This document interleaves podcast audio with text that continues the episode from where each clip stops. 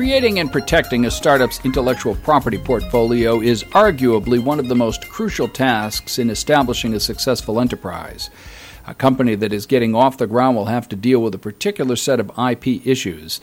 Finnegan partner Darren Jiron joins us now to offer a few best practices for protecting the IP portfolio of a startup. First of all, Darren, what IP issues do startups face that other larger and established companies might not? Well, there's a couple issues that startups face that maybe larger companies don't face. One thing is that startups are often interested, certainly because of the stage of development they're in, in building corporate value. And whether that's because of their goals of a potential exit at some point or whether they want to attract investor interest, one of the main goals of startups is to build corporate interest. And, and one way of doing that is to develop a strong patent portfolio that protects their intellectual property in a way that will build corporate value. Another issue that startups face that perhaps larger companies don't often face is that once a company has become large, oftentimes their technology becomes a bit more diversified and they may have more products or more technology areas, whereas a startup company may be focused primarily upon developing one particular technology and, and one product or one category of products. And oftentimes that means that without proper IP to protect that technology and those innovations, a competitor can come along have full access to that technology and essentially take it. And once doing that, the startup is in a, a very vulnerable position, one in which if the competitors are allowed to do that, the startup basically has nothing left to fall back upon. And not having proper IP protection can be a break the company sort of thing. And how should a startup develop its patents so as to not waste precious resources?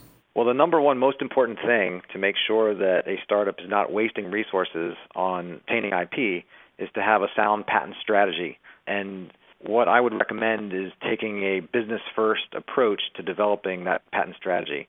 We first have to figure out how the company is expecting to make its money, where the revenue is going to come from. Is that going to come from a particular product or service? And that gives us an idea of, of how to focus our patent protection. After that, we're going to need to consider what are the features that a competitor who comes along is going to need to have to do in order to compete with the startup's technology or services? And by identifying those things, we can put together a sound patent strategy that allows us to uh, identify the critical areas where we need to place our rights to exclude so that competitors can't come along and essentially copy those things. Now, as far as how to preserve resources in doing that. One way to do a patent strategy is just say, you know what, here's my technology. I'm just going to patent everything that has to do with this technology. And that can be a very costly approach. On the other hand, if we strategically develop an idea of where the competitors are going to have to follow in our startup company's footsteps, what are the things they're going to have to have in order to compete with the products that are going to drive our revenue stream? Those things give us an indication of where the critical bottlenecks essentially are. And that's where it's especially important to place our patent protections. And if we identify and acquire patents that successfully block those critical bottlenecks, that's when we know that we've obtained maximum protection for the company, but for a very sound expenditure of resources. Darren, how do you make IP valuable and attractive to investors? So today's IP investors don't take the approach that oftentimes IP investors in the past have taken, which I call a checkbox approach to patenting. And, and what I mean by that is oftentimes in the past, investors would look at companies and say, hey, this technology is really good and really interesting to us.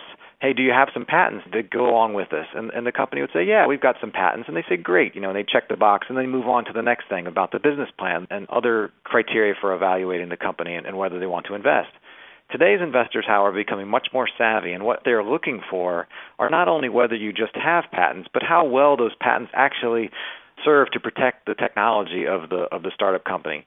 And so what they're doing is they're doing deep due diligence dives, looking at the patents, looking at the claims, and figuring out what rights to exclude do the patents provide, and how broad is that scope? Is it something where yes, they've got some patents, but you look at the claims and they're off in right field somewhere, protecting a very narrow sliver of the technology for which competitors walk up to and say, you know what, um, yeah, I see you've got a patent there, but there are many alternatives to doing that, and, and I can just practice this other perfectly viable alternative and can walk around that. And that type of patent isn't necessarily exciting to an investor. They want to see patents that matter to competitors that capture really the, the critical areas of a technology such that if competitors come along, and they see the patents of that startup company or any company and they say, there's only a few ways that they can solve this technological problem. And this company has gotten patents on the number one best solution and also has patents on the two best alternatives, for example. And if investors are looking at patent claims and seeing what scope of protection they provide, and they're coming to the conclusion that competitors are going to have a really difficult time maneuvering in this area. In fact, the value to the investor is going to be maximized if the if a competitor comes along and they basically have to decide between either exiting the market to avoid liability or buying the company. And that's a position that's going to really excite investors. Finally, Darren, how can a startup protect their IP from competitors? Well, the number one thing for a startup to consider when wanting to get patents that protect their IP from competitors is to get patents that matter to the competitors because all patents are not created equal. Some the competitors walked up to and say, you know, there's a perfectly viable alternative to this patent, and, I, am just going to take that and do it. And, and that's not where the startup wants to be. They want to be in a position where the competitor walks up and says, I see no way around this patent. I'm going to have a real problem navigating in this area. And in fact, I don't have a good way around this. I don't have a, a good competitive market alternative. Now, the way to do that, there's three points that I would recommend. One is to first take a business first approach to developing a patent strategy figure out how the company is going to make its money and what features are going to drive that revenue stream. And that gives us an idea to cover point number two, which is after I've identified my revenue stream, I want to identify what features of my products are critically important such that when a competitor comes along and, and, tries to draw away that revenue stream, they're going to have to have those same features in their own products in order to compete with me. If there's no other commercially viable alternatives, and I've identified those features, those are the things I want to make sure that I aim my patents at. And finally, I want to make sure that I get litigation ready patents because, after all, a patent that can't stand up to a challenge in court isn't going to be effective. And so it's important to get someone with litigation experience to make sure that claims are drafted in such a way that they haven't introduced a pitfall that's going to make them fail during litigation. Our guest has been Darren Jiron, partner at Finnegan, one of the largest IP law firms in the world. For more commentary on intellectual property news and issues, to listen to other podcasts, and to receive additional information on the firm, please visit www.finnegan.com. Thank you for listening to this podcast from Finnegan.